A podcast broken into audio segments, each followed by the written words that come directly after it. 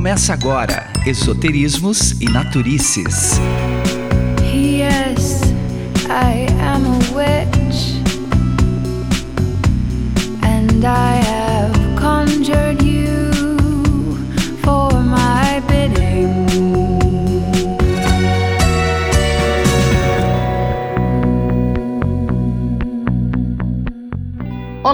seja muito bem-vinda, muito bem-vindo e muito bem-vindo você, pessoa não binária, aqui no nosso podcast Esoterismos e Naturices, que é aquele bate-papo quinzenal onde a gente vem compartilhar os nossos estudos, os nossos aprendizados, os nossos processos, os perrengues e também tudo que a gente acaba aprendendo aqui, né? Nessa correria que a gente chama de vida, que a gente está encarnado aqui, essa grande escola. E a gente está fazendo agora essa série bem bacana sobre os oráculos, né? E a gente está aqui apresentando alguns oráculos que já são muito famosos e outros que nem tanto, que muita gente ainda não conhece a fundo. E hoje é um dia desse.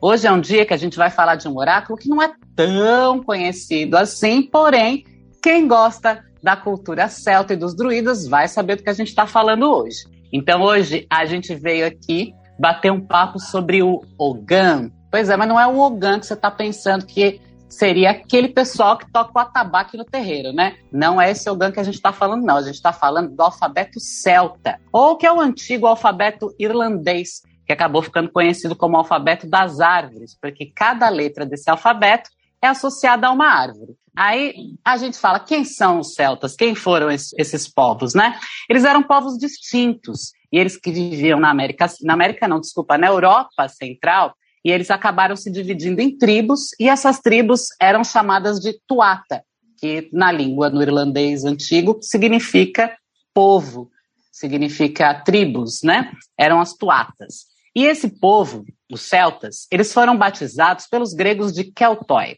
que é celta em grego, isso lá por volta de 600 a.C., por esses exploradores do Mediterrâneo, né? Como acabou sendo registrado pelo historiador grego Hecateu de Mileto. E os celtas, eles tinham uma sociedade hierárquica, que era dividida em grupos. E olha só que doideira esses grupos, porque tinham os druidas, e os druidas, eles ficavam acima dos reis, inclusive, né? Aí eram os druidas, depois tinham os nobres, tinham os guerreiros, tinham os homens livres, tinham os escravos. Era mais ou menos assim que se dividia aquela sociedade. E essas tribos, as tuatas, elas eram governadas por reis, que eram eleitos entre os nobres e os guerreiros, que eles eram tipo aristocracia celta, né? Mas o grupo mais poderoso de todo mundo, inclusive do rei, eram os druidas, porque os druidas eram quem acumulava o conhecimento dos povos, e esses conhecimentos eram transmitidos via oral, e eles elaboravam também e aplicavam as leis dentre essas tuatas e até contra os reis. Os reis tinham que responder às leis de acordo com os druidas. Olha só que bacana. E eles também cumpriam com funções religiosas, eles eram também curandeiros, filósofos, esses druidas. Então, os druidas eram basicamente o topo né, da pirâmide da sociedade celta. E quem usava esse alfabeto como oráculo era quem? Os druidas, olha só a coisa. E aí, muito dessas tradições celtas acabou sendo perdida aí, porque eles passaram a registrar por escrito a tradição oral deles só com a expansão do Império Romano. E aí a influência do Império Romano que acabou sendo o primeiro estágio também para o fim dos povos celtas. E aí depois, posteriormente, em 600, lá depois de Cristo, a cristianização da Europa acabou de vez com a maioria das religiões e das culturas pagãs, incluindo, obviamente e infelizmente, a cultura celta, que eles chamavam de Celti, Celtai ou Gali.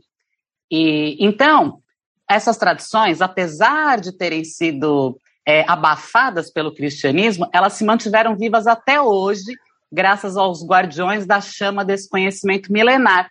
Então, a gente pode conhecer um pouco mais sobre esses rituais, também como o Beltane Samhain, e principalmente o oráculo celta, conhecido como Ogã das Árvores, que hoje a gente vai bater um papo aqui com um dos nossos cavaleiros do Apocalipse, o estudioso sobre o Ogã das Árvores aqui, o Pedro Pavan, que vai explicar para a gente um pouco melhor sobre esse alfabeto, que é o Ogã das Árvores, e também estamos aqui com a nossa querida Natália Birkholtz para a gente desvendar esse oráculo milenar dos celtas. E aí, gente?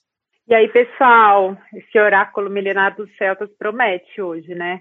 Inclusive, estamos gravando na semana do Dia das Bruxas, do para quem preferir o Dia do Saci ou Halloween, o Samhain. Então, a gente já está gravando numa semana que tem a ver aqui com a, com a cultura celta, né? E a Paula deu aqui uma, uma introdução sobre a cultura celta. Eu só queria completar aqui que os druidas, eles eram, assim, esses sacerdotes dos antigos celtas, mas eles eram sacerdotes, magos, médicos, xamãs, também juízes, né, como a Paula falou. Eles existiam há 3 mil anos e habitavam os territórios onde estão o Reino Unido, o norte da Espanha, o norte de Portugal e da França. É por isso que, apesar de serem países com culturas muito distintas, eles têm essa raiz de cultura celta que forma um elo entre Reino Unido e norte de Espanha, Portugal e França. Isso é bem curioso. E hoje o Pedro vai, vai contar para a gente, então, sobre esse Ogã das árvores, né? Que não é o Ogã que a gente conhece da, das tradições é, do candomblé da Umbanda. Pedro, explica para a gente aí o que é esse Ogã. Fala pessoal, muito bom dia, boa tarde, boa noite a todos aí que estão vindo o nosso bate-papo de hoje, nosso podcast aqui. Bom, primeiramente gostaria de pedir desculpas a todos aí que nós não conseguimos no final de todos os nossos empenhos aqui conseguir trazer a tempo e na organização das nossas gravações do podcast aqui um super especialista sobre o assunto, né? Estávamos tentando, estávamos tentando, mas no final das contas vamos que vamos. Eu já estudo os Ogans já faz um, um, belo tempo. Na verdade, a minha trajetória com o Ogan começou de uma coisa super interessante. Eu já uns sete anos atrás, estudando muito as magias, buscando conhecimento dentro de várias linhas e vertentes, e essa parte celta também chamando muita atenção. Um belo dia eu vi um livro numa prateleira, chamado A Bruxa Celta, da autora Lady Miriam Black. Eu peguei esse livro e falei, beleza, né? Vou ler isso daqui. Foi um ano que eu comprei tudo que vocês puderem imaginar de livros do, sobre o assunto. E li tudo, tudo, tudo, tudo, tudo, tudo, tudo, tudo. E isso faz uns sete anos atrás, mais ou menos. E aí, ok. Eu me encantei com aquele livro, com a escritora, porque além de ela escrever, ela escreve muito bem. Ela procura a arqueologia, a antropologia a, do local. Então não é só aquela coisa de, ah, porque na magia acontece assim. Não, ela foi buscar as raízes da coisa toda. Sem contar que essa autora, Lady Miriam Black, ela vem de uma raiz é, de família escocesa. Então ela participa, o clã Black é um clã de bruxaria celta da Escócia. Então foi essa minha professora de Ogans. E a partir desse primeiro é, livro que ela tinha escrito, eu entrei em contato com ela no Facebook só para dizer: caramba, você escreveu fantasticamente muito bem. Foi o único livro decente que eu li sobre é, magia, bruxaria, Wicca, coisa celta decente aqui em português. Pelo menos dentro da meu, minha interpretação naquele momento, né? E ela falou: Ah, que bom que você gostou, tô saindo o segundo livro sobre as Ogãs e tudo mais. Nossa, eu fiquei viciado. Quando saiu o segundo livro dela, a gente fez a inauguração, uma pré um release do, do livro dela lá no espaço que eu tinha terapêutico, e ela fez um, todo um bate-papo com a gente, do, dos Ogans, essa coisa toda, e com o tempo ela me convidou para participar da primeira turma de formação em mestres Yogan que ela estava é, formando ali, todo um trabalho feito nos planos espirituais, não tinha aula nenhuma aqui, assim, era tudo lá, a gente se desdobrava, encontrava no plano astral, nas projeções, meditações, sonhos e estudando as árvores, conversando com as árvores. Foi um mega trabalho de formação assim que durou o ano inteiro, inteiro, inteiro, passando por todos os ciclos e tudo isso.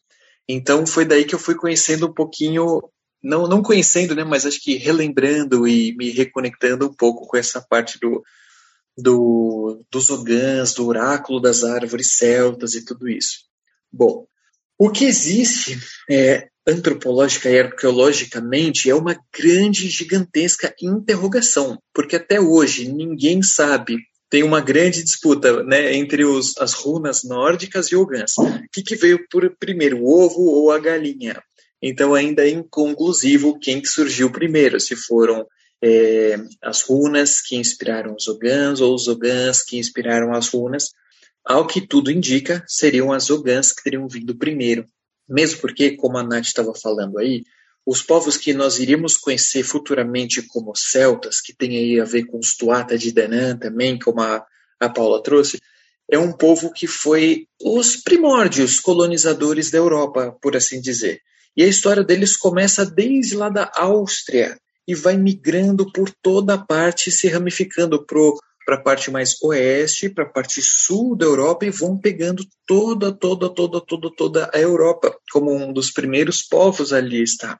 Tanto se nós vamos na Áustria hoje, nós temos lá o rio Danúbio, né? famoso rio Danúbio. O, esse Danúbio vem do nome Dana, que é uma das divindades celtas. Então, olha como, desde os primórdios de toda aquela civilização, foi se construindo aí toda uma, uma relação. Com o tempo, esse povo acaba se firmando ali na Grã-Bretanha, né, na parte da Irlanda, na parte da Inglaterra, na parte da Escócia, tem toda uma ramificação da parte toda. Não sei se está ficando muito distante na nossa visualização o que, que seria isso, mas vamos trazer o exemplo mais famoso de celtas e druida que a gente conhece dentro da história. E a gente não sabe se isso é uma história ou se é apenas uma lenda, que é o próprio Merlin, né, o tal do mago Merlin, é, dentro da mitologia, dentro das lendas, das histórias, seria um druida, um sacerdote. E quando a gente vai falar de, de druidas e celtas e os ogãs, tudo isso está relacionado. O próprio nome druida vem de Deru, Deru é o dur, que é o carvalho. Carvalho era uma das principais árvores é, celtas, uma das principais árvores sagradas. Do ponto de vista do Ogan, da magia celta, as árvores elas são como se fossem antenas que conectam o plano da matéria com o plano divino. Então, esses sacerdotes dos bosques, que foram com o tempo sendo se organizado, que formou os druidas, é, nós teríamos aí essas pessoas com a capacidade de ler, de conversar com essas árvores. E aí sim, através delas, como antenas, fazer a conexão e a ponte entre o céu e a terra. Antigamente, os povos antigos, antigos, eles faziam as suas oferendas aos pés das árvores. Tanto que árvore em aramaico, se eu não me engano, é ilono. Ilono, o il vem do divino. Então, era oferecido uh, o, o que existia de melhor no pé das árvores, porque as árvores se entendia que levava aos céus. Então, desde todos os tipos de tradições antigas, tudo isso vai se é, complementando. E assim, os druidas foram fazendo toda uma, se a gente for pensar com a nossa cabeça de hoje, né, eles foram fazendo uma catalogação dessas árvores. Então, o que nós chamamos hoje de Ogan seria um resquício do que lá no passado teria sido um oráculo. Hoje a gente entende como oráculo, né? Oráculo a gente pensa que é aquilo que serve para ver o futuro. Mas na verdade o oráculo, numa proposta divinatória, era aquilo que ajudava a conectar o ser humano com o divino de alguma forma. Então foi sendo catalogado algumas árvores e o entendimento do que, que aquelas árvores trariam para a comunidade se desenvolver. E aí é muito interessante.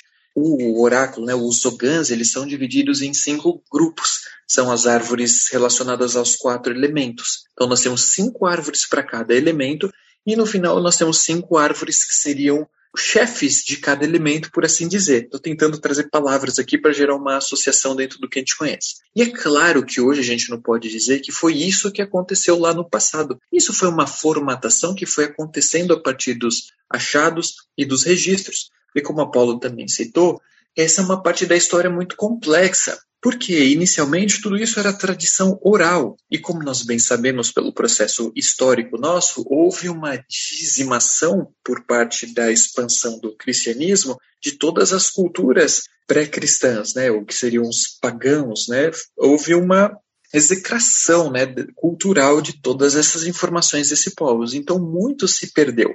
Por sorte, se eu não me engano, era o Júlio César, e ele era um mega de um historiador ele amava a história. Então, ele ia caminhando pela Grã-Bretanha e ele ia anotando tudo que ele via, tudo que ele entendia sobre esses povos, sobre a cultura, porque ele amava estudar e pesquisar.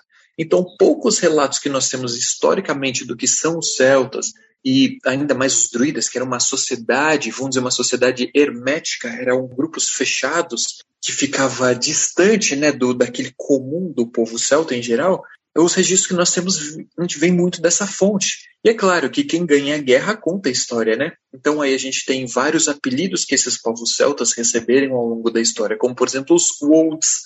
O que, que eram Wolds? Era um tipo de semente azul Tipo como se fosse o nosso urucum brasileiro aqui, só que era uma sementinha azul. Então eles se pintavam de azul e vinham para as guerras. E como os celtas, em termos gerais, orientado pelos druidas, tinham um conhecimento de algo que eles chamavam de vida após a morte, era uma comunidade que não temia a morte em si.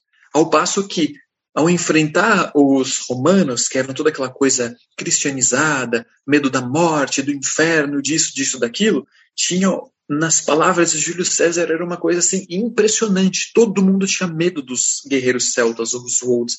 Por quê? Porque enquanto os romanos iam com armaduras, escudos, informação nas legiões romanas para a batalha, os celtas eram um monte de cara, homens, mulheres, crianças, adolescentes, pintado inteiro de azul, correndo pelado, descendo o morro assim, se jogando em cima dos exércitos. Então eram tipo estratégias de batalha muito distintas.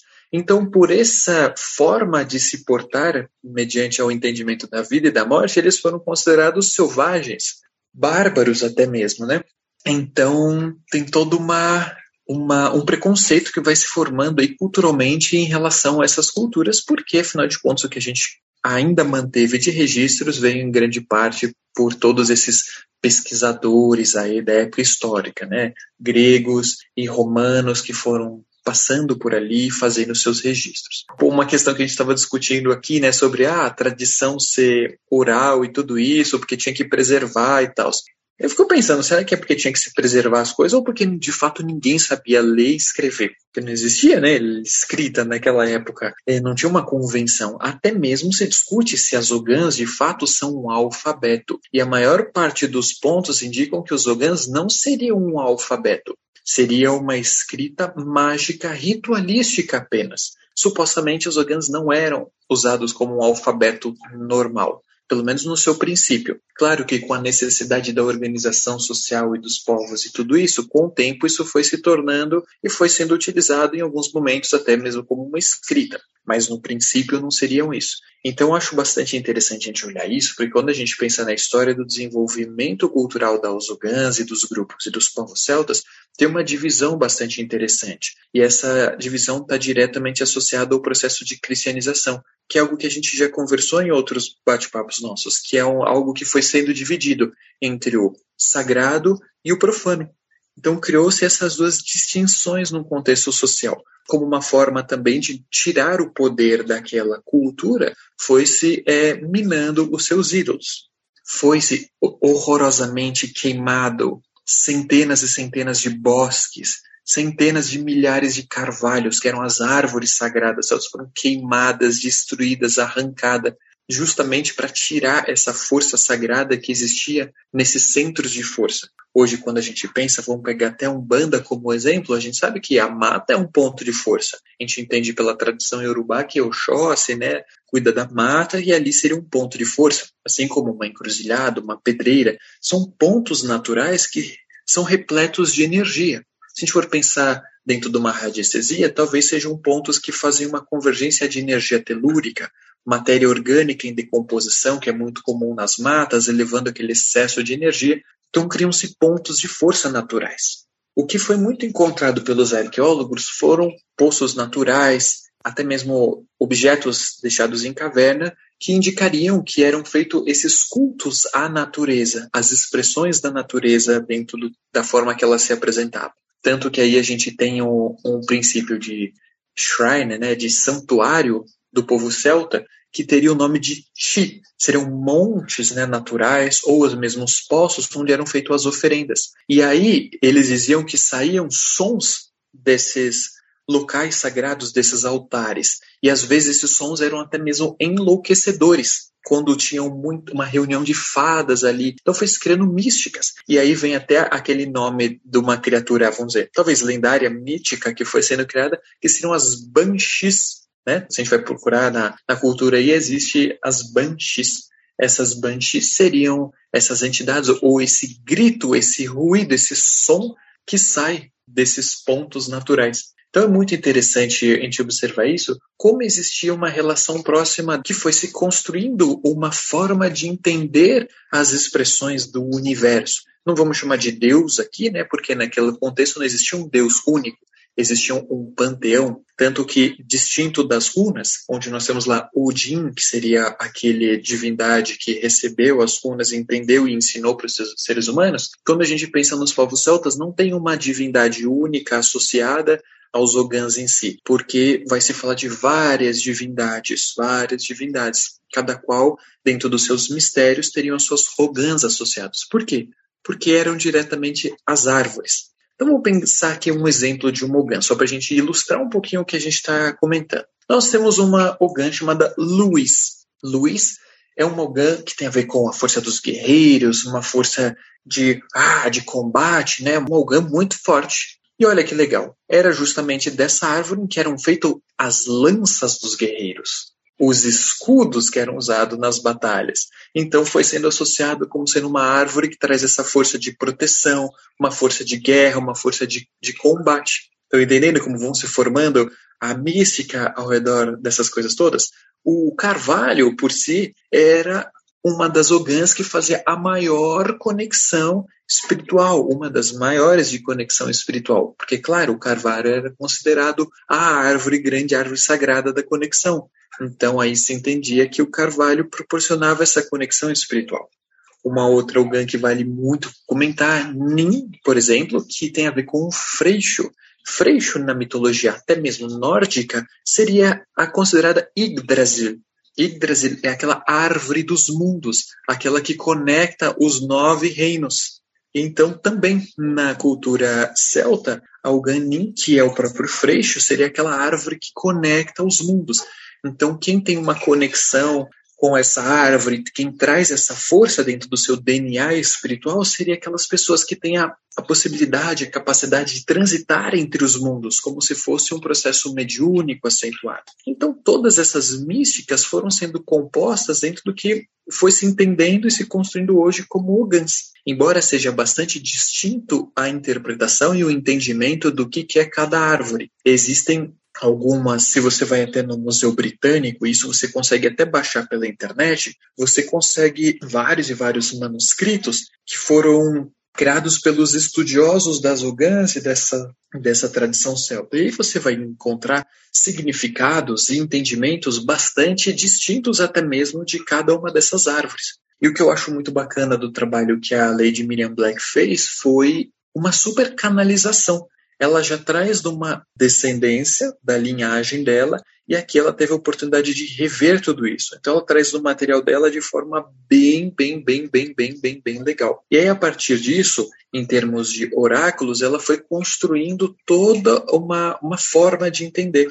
Então ela criou todo um oráculo, obviamente em forma de árvore, né, representando tudo isso e várias associações. Então ela criou é, alguns conceitos, não vou dizer criou no sentido de ela pessoa, mas sim a criação a partir do processo de captação mediúnica dela, ela foi trazendo. Então tem hoje a gente entende que existem cada pessoa teria, assim como temos um signo, né, solar na astrologia, nós teremos nossa ogã de essência. Tem toda uma numerologia que é feita a partir da data do nosso nascimento, que traria um número, e esse número tem a ver com a nossa árvore de essência. E aí nós teríamos um grande caminho a desenvolver dentro disso. Também temos as árvores de, de nosso de poder espiritual, árvores mais relacionadas à energia do coração, dos relacionamentos, ciclos de vida. Então ela foi mapeando todo um esquema muito bacana que traria aí para nós uma perspectiva aqui dentro de oráculos. Então acho incrível esse trabalho que está sendo feito. Não só isso como um mapa orgâmico pessoal, também existe a forma que ela chamou de Rotogan, que seria uma jogada rápida com quatro árvores, como se representasse cada um um quadrante da vida, vamos dizer, mente, emoção, é a parte física, é a parte energética, o espiritual e tudo isso, que você joga ali as ogãs como se fossem runas, que você pode cunhar essas próprias ogãs, os seus desenhos que seriam pictográficos, basicamente, em cascas de árvore, em pedras, em ossos, como foram encontrados ao longo da história. e você faz um jogo como se fosse das runas através desse oráculo de árvores celtas que é chamado de Ogan. Então também tem vários desdobramentos de toda essa história aí que é fantástico, fantástico, fantástico, fantástico. Pedro, As... Oi. deixa eu só te cortar para fazer uma pergunta que você falou sobre o, o jogo, né? O, o, oráculo que você acabou de falar. Para a gente imaginar, assim, como que é esse jogo? Assim, tipo, são símbolos que são desenhados em pedaços de madeira ou né, porque assim, os búzios a gente imagina como, como, como é, a gente já sabe, mas o Ogan das árvores ainda não consegui realizar essa imagem na minha cabeça. Ah, legal. Bom, é, os búzios nós sabemos que são as conchas, né? São umas conchinhas que são utiliz, preparadas para ser utilizada no, no jogo. É, as ogãs, você também vai preparar as ogãs, que você pode utilizar, por exemplo, pedras, e você vai desenhar o símbolo. O símbolo parece é bastante como se fosse um símbolozinho de uma árvore. É como se fosse um, um pauzinho para cima, e aí você tem um pauzinho na diagonal para cima. Seria a primeira ogan daquele Aikim, né? Que Aikim é a divisão delas. Aí, se tem dois pauzinhos, seria a segunda runa daquele Aikim. Se tem três, tem quatro, cinco. Então vai se formando como se fosse o galho de uma árvore, assim ou ele está para cima, ou ele está para baixo, ou em cima e embaixo, daí as formas que foram sendo desenhadas, né, das ogãs. Claro que isso foi se transformando e tem várias, várias formas de desenhar o mesmo ogã, mas só para a gente ter uma imagem mental aí, parte-se mais ou menos disso daí. E pode ser desenhada ou em pedras, ou pedras do rio, ou pedras como cristais. Isso pode ser desenhado em casca de árvore, pedacinhos, né, de um tronco de árvore, tudo isso e tal, tal, tal. A Lady Miriam Black, ela tem uma editora que chama editora Ogma, Ogma Books. Ela fez também um baralho com os ogãs desenhados ali, a coisa mais linda, uma arte perfeita, linda, maravilhosa. Então também teria uma, uma forma de se trabalhar como baralho hoje em dia, né? representações disso. Não só ela, mas também tem outras pessoas que fizeram esse tipo de representação como baralho, que poderia ser utilizado também. Como eu sou mais da.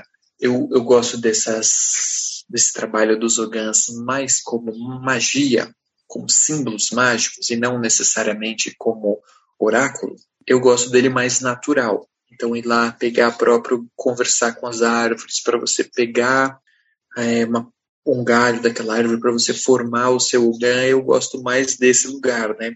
Pessoalmente.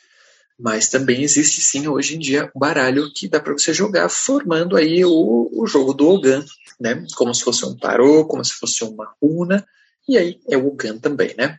Ah, entendi. Então tem várias interfaces, digamos assim. E uhum. é um oráculo. Você falou que não é um oráculo necessariamente divinatório, mas você pode evocar aquele panteão de deuses celtas através do, do Ogan das Árvores? Legal. Aí a gente tem duas questões distintas. É, quando a gente está falando da evocação de uma entidade, de uma energia, é quando eu estou chamando aquela vibração para o meu espaço. E a Ogan é um símbolo. O símbolo, ele é uma ponte, ele é um portal para algo. Esse algo pode ser um entendimento daquela força, pode ser uma árvore, pode ser uma divindade, pode ser uma função, uma egrégora em si.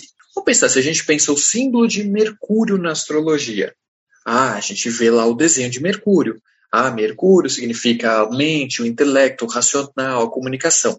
Então, tipo, seria a mesma coisa. Quando a gente vai pegar. O Mercúrio também está associado a uma divindade grega, deus da comunicação, do mensageiro dos deuses, essa coisa toda.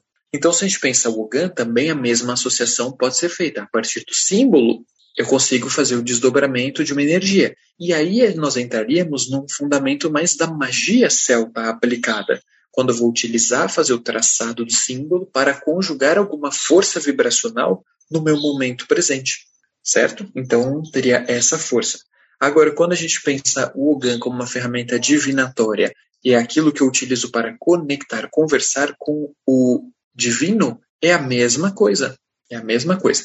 Opa, acabei de me dar conta aqui, a equipe técnica escreveu no chat aqui que é verdade, né? Mercúrio é a divindade romana, né? O equivalente é Hermes grego, né? Tá ótimo. Beleza, maravilha. Então, sim, dá para a gente trabalhar com os ogãs no sentido de divinação, quanto no sentido magístico da coisa toda, certo? É muito bem colocada essa questão da Natália, que era a questão que eu ia entrar, eu achei super fantástico, né? Quanto à preparação do seu próprio Ogan, e bem isso que você falou, né? Porque eu já tinha visto Ogans que as pessoas é, fazem com árvores, e aí eu acabei vendo que tem algumas pessoas que seguem algumas vertentes distintas, por exemplo, do o que se chama de neodruidismo, né? Que se é que se pode chamar dessa forma eu não sei se está correto. Mas tem gente que segue uma cultura que é aquela cultura de Hallstatt, que era aquela cidade na Áustria, né, onde começou essa é, migração do povo celta, né, essa cultura.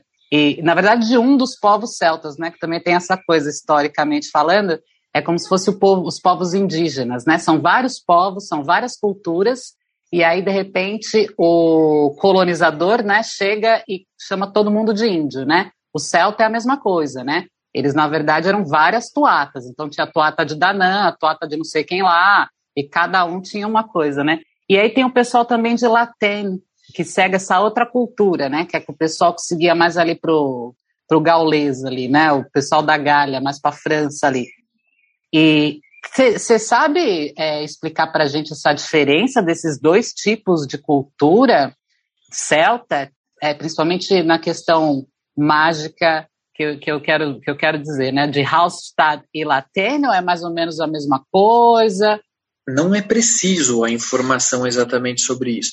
Porque seria o seguinte, o que você posicionou é isso mesmo, né? Quando a gente chama, celta, é uma interpretação nossa. Lá atrás, talvez fossem grupos, tribos, fossem comunidades que foram se estabelecendo. E aí, de acordo com o tempo, essas camadas foram sendo chamadas de formas distintas. Quando a gente faz um paralelo ao, ao pessoal das runas, aconteceu a mesma coisa. Nós teríamos a primeira camada dos deuses, seriam os deuses mais antigos, e depois uma segunda camada de deuses.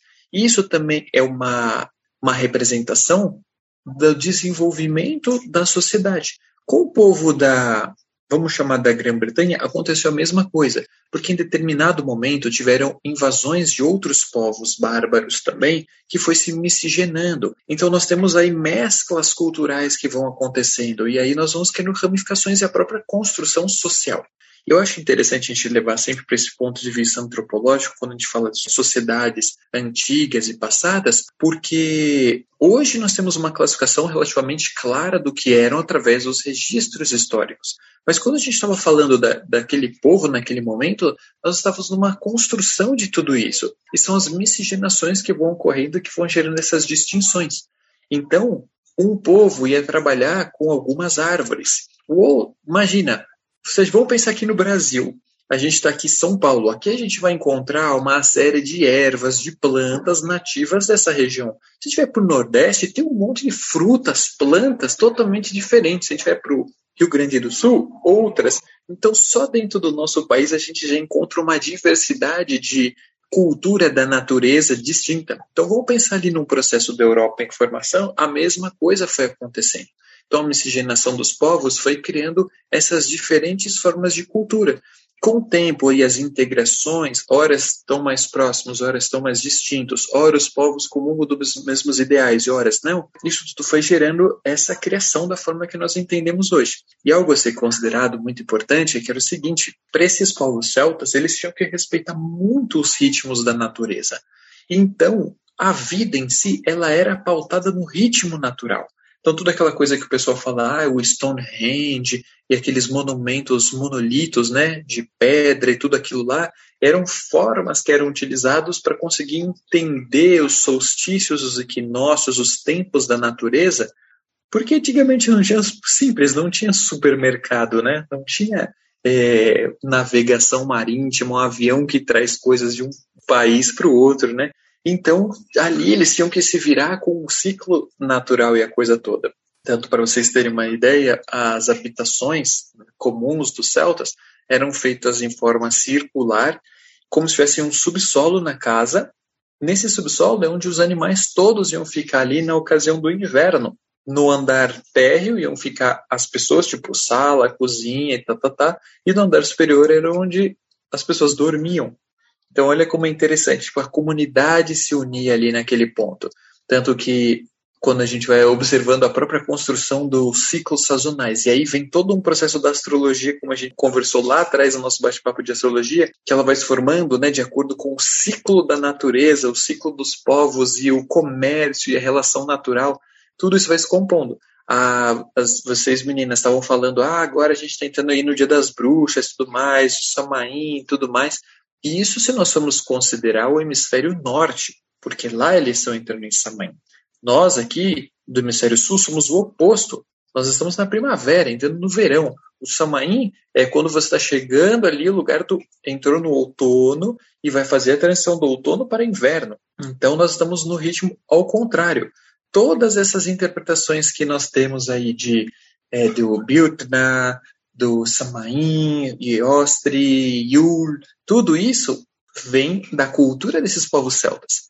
E nada mais é do que era a forma que eles tinham de entender o ritmo da natureza. Então, quando a gente pensa no Ogan, todos os Ogans são divididos nos quatro elementos, justamente porque esses elementos são essas forças e representações das estações do ano. Então, quando a gente está falando aí agora, por exemplo, a gente está numa estação da primavera, é uma energia totalmente de é, terra, certo? Que é a terra, o ápice acontecendo. Daqui a pouco a gente vai chegar no verão, a gente vai entrar no Aikimi, né, das Ogans Muin, que é o fogo. Então as árvores têm a ver com a energia do fogo. Então, por exemplo, você vai pegar Strife, que é uma das árvores, tem a ver com o raio. Muin, a própria força do fogo, da prosperidade. Então, a energia do fogo, que era o momento que a natureza estava prosperando, a coisa estava acontecendo, onde as pessoas conseguem sair das suas casas para produzir, fazer a coisa acontecer. Então, toda a composição vai acontecendo dos ogãs de acordo com essa organização social dos povos. Eu gosto de sempre de frisar isso daí, que às vezes a gente fica muito naquele lugar achando que é a espiritualidade, a espiritualidade, a espiritualidade. A espiritualidade ela é uma consequência da necessidade humana. Não tem divisão de uma espiritualidade como sendo planos espirituais sagrados e a nossa vida aqui essa divisão entre sagrado e profano foi algo que foi sendo é, propagado ilusoriamente pelas religiões que foram se formando depois do, desses grupos antigos. Então não existe essa distinção. Então, o contexto social e o contexto espiritual é o mesmo. E até hoje nós vamos pensar a dificuldade do ser humano em evoluir é porque nós dividimos o sagrado do profano. E o que por que que, tipo, eu acordar de manhã e tomar meu café da manhã não seria algo sagrado? Sendo que, tipo, aquela banana que eu comi no café da manhã faz parte da árvore, a árvore é a natureza, e a natureza a gente entende que é sagrada. Então, entende? Tipo, o fato de a gente tirar a banana da árvore e pôr na nossa mesa pra gente tomar um café, isso não, não é mais sagrado. Olha que coisa interessante como vai funcionando o nosso ritmo da cabeça humana aqui dentro do processo. E eu acho interessante a gente citar esse tipo de coisa, porque quando a gente pensa nos povos celtas e o povo dos Ogãs, não existia magia. Tudo era mágico. Porque a vida do dia a dia era a contemplação, o respeito. Era necessário, de alguma forma, o entendimento desse culto à natureza, à vida, que foi sendo entendida com o tempo como sendo deuses também.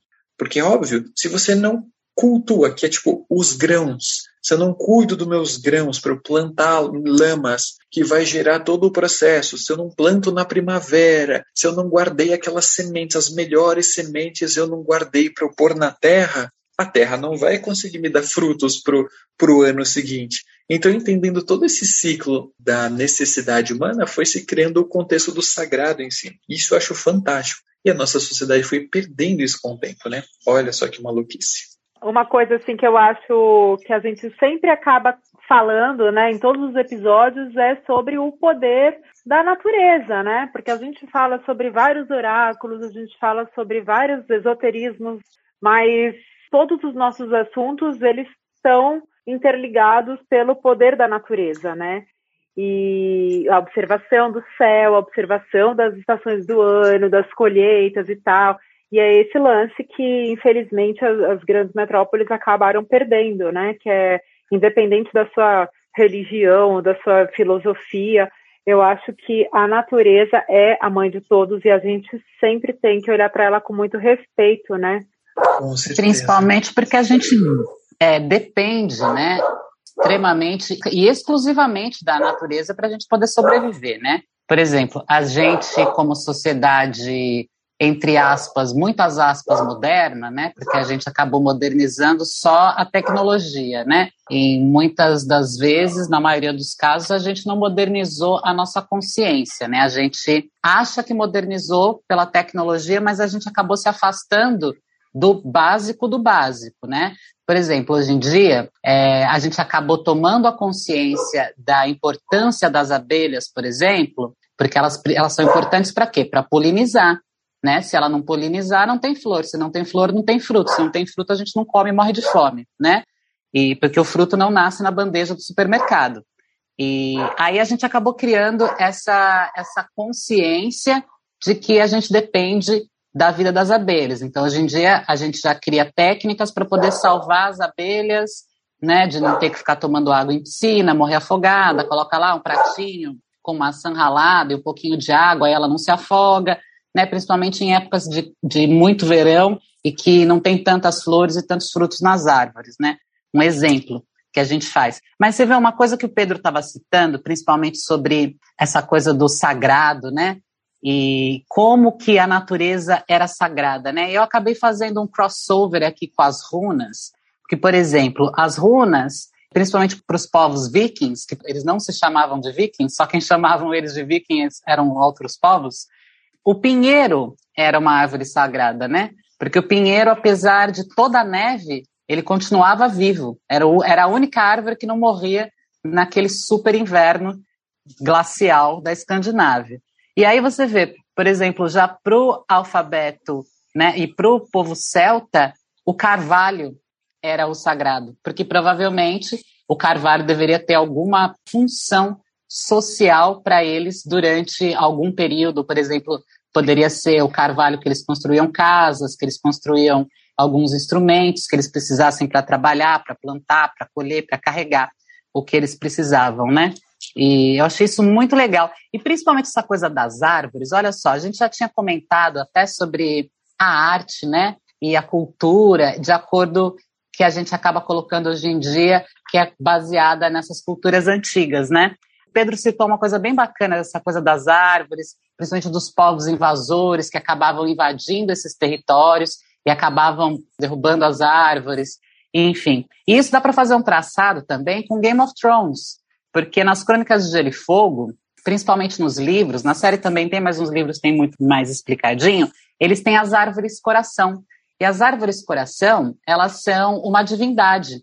Então, é como se fosse todas as almas dos povos principalmente dos filhos da floresta e dos primeiros homens que tinham a vidência verde, essa conexão espiritual, eles acabavam ocupando a consciência daquela árvore.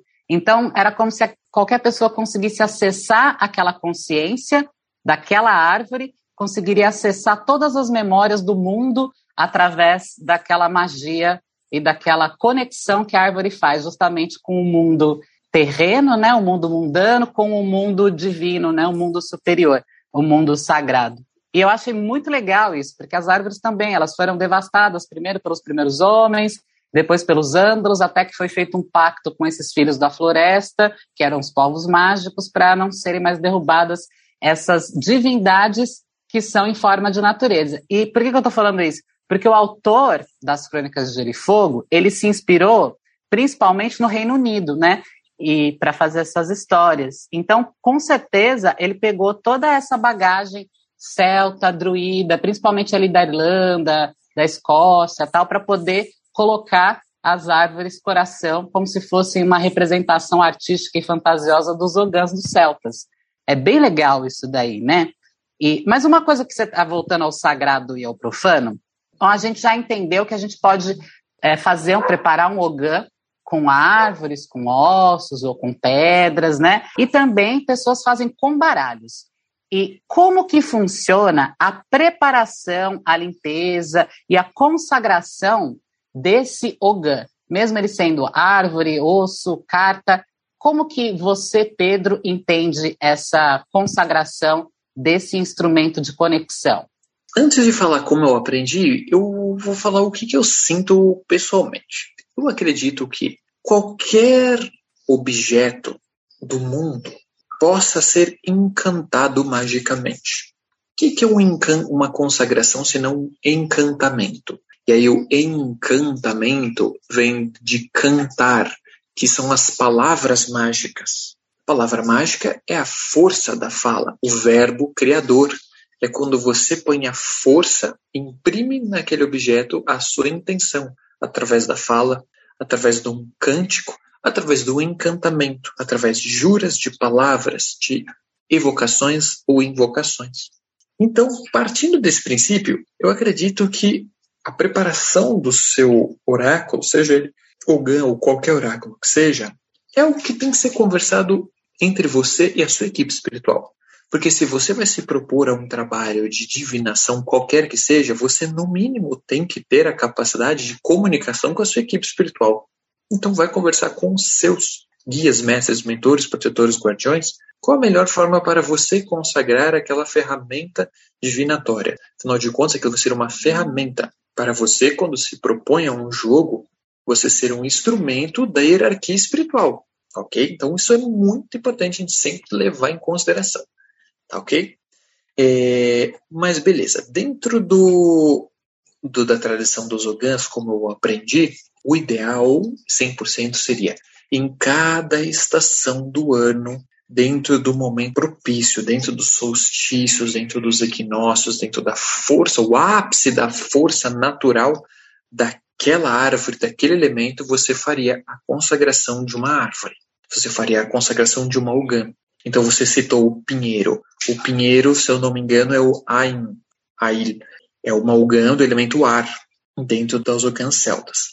Então, quando entra na estação do ar, seria o momento de você pegar essas ogãs, você ir lá pegar, por exemplo, o pinheiro, você conversar com o pinheiro. Tem toda uma parte que são as limpezas, né, os preceitos, as purificações que você deveria fazer antes de entrar para o ato mágico, para você chegar ali naquela prática o mais desprendido possível de qualquer carga externa, para que esteja você em essência ali comungando com a essência daquela árvore. E ali você faz o processo de consagração na estação adequada, na lunação adequada, no momento adequado, com a intenção adequada, com a força carregada de forma legal. E você estaria usando todo esse momento mágico acumulado para fazer a consagração daquela Ogã. E assim sucessivamente, para cada Ogã, para cada momento do ano, formando aí o seu oráculo carregado magicamente. E aí, claramente, por exemplo, hoje eu vou sentar aqui para fazer um jogo de Ogã para alguém. Beleza, claro. Aí essa preparação é dentro do que você conhece. Eu, Pedro, por exemplo, toda vez que eu vou atender, que eu vou trabalhar, sempre estou com os quatro elementos preparados aqui. Eu sempre faço os meus ancoramentos, chamo a minha galera, me organizo, sempre deixo preparado um banho de erva para depois dos atendimentos, ou até mesmo antes eu tomar o banho de erva, no final faço o banho de erva, separo as defumações. Então vai dentro da necessidade de cada momento quando eu estou ali jogando com a pessoa. Né? Então isso tudo vai variar de pessoa a pessoa mas eu acredito que essa consagração é, varia muito, varia muito, varia muito. Eu já experimentei fazer dentro dessa mística celta a consagração dos quatro tesouros, que faz parte dentro da mitologia.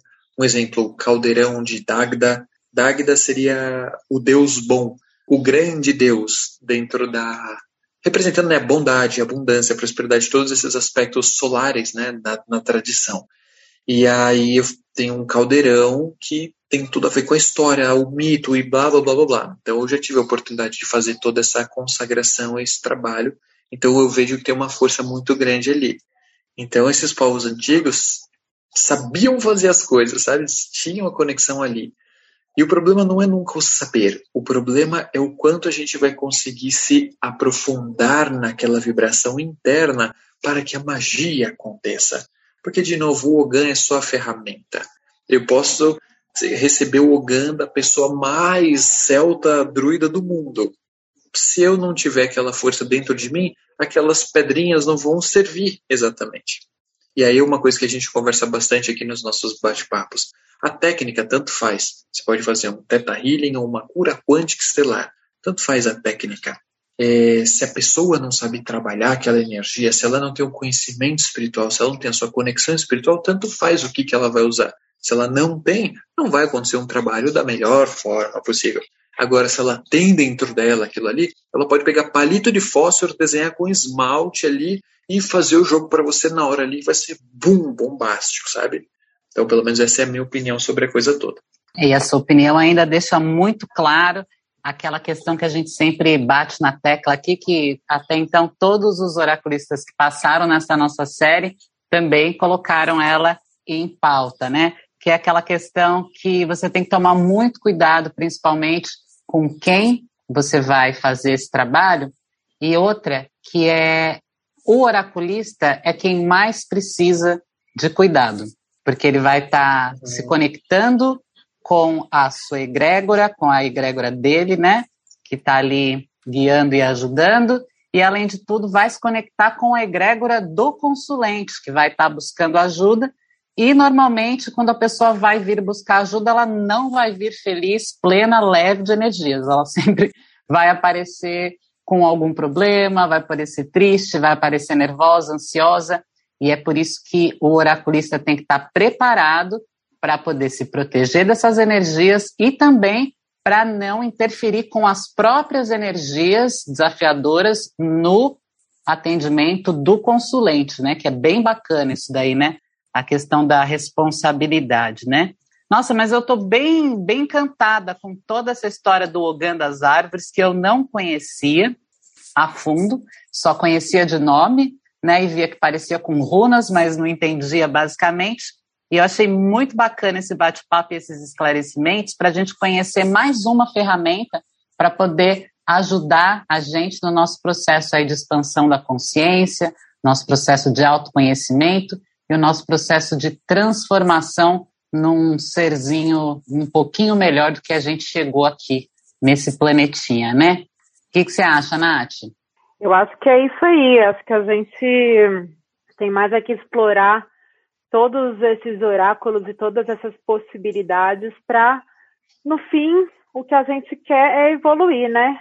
No final, o que todo mundo quer é ser uma pessoa melhor, né? Então, acho que vale a pena a gente estudar, se informar e explorar mesmo, né? Todos esses essas ferramentas aí que a gente tem. É isso. Maravilha, maravilha. Concordo muito. Estamos aqui, né, buscando essas ferramentas, que na verdade são só formas de representar esse nosso universo interno, essa nossa construção interna. Então, bora aí investigar, buscar, descobrir aquilo que faz mais sentido para nós. E aqui uma, como todo mundo que passa por aqui falando dos oráculos, eu sempre falo, e aí uma mensagem final e tal, tal, tal. Então a mensagem final que eu deixaria em relação a essa coisa dos ogãs é o seguinte. Quando a gente pensa nas ogãs, nós estamos falando na essência da coisa, estão sendo da natureza. Então, se você quer conhecer mais sobre os Ogãs, se você quer se aprofundar sobre esses mistérios, esses povos celtas, essa coisa toda, vai para a mata, vai para a floresta, vai para um jardim, senta no pé da árvore, sabe? Busca aquela conexão, se predisponha a abrir o seu coração, a baixar a sua frequência, sair do lugar de ser humano, no sentido de ser humano que julga, que é agressivo, que é não sei o que lá, para entrar num lugar de silêncio interno. E aí, naquele lugar próximo ao nosso cerne, à nossa essência interna, é onde a gente vai conseguir ressoar com a vibração daquela árvore. E tem muita, muita, muita, muita coisa pela frente. Beleza? É ali onde a gente realmente vai descobrindo as nossas potências, é ali onde realmente o universo vai dialogando com a gente, até um ponto em que nós consigamos nos integrar completamente. Assim como cada pedra, cada árvore, Cada animal, cada ser humano é uma pequena parte de um todo.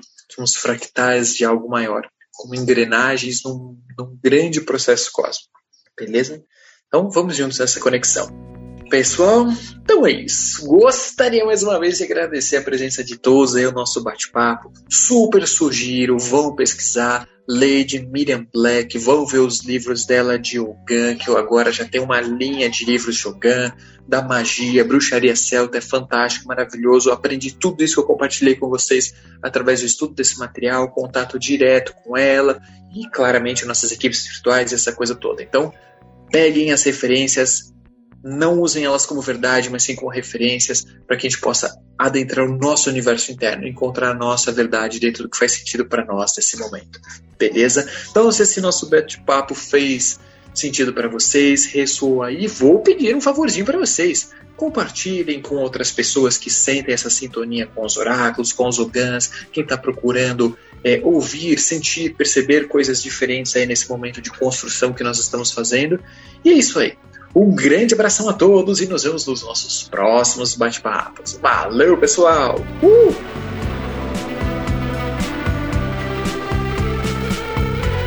Termina aqui Esoterismos e Naturices.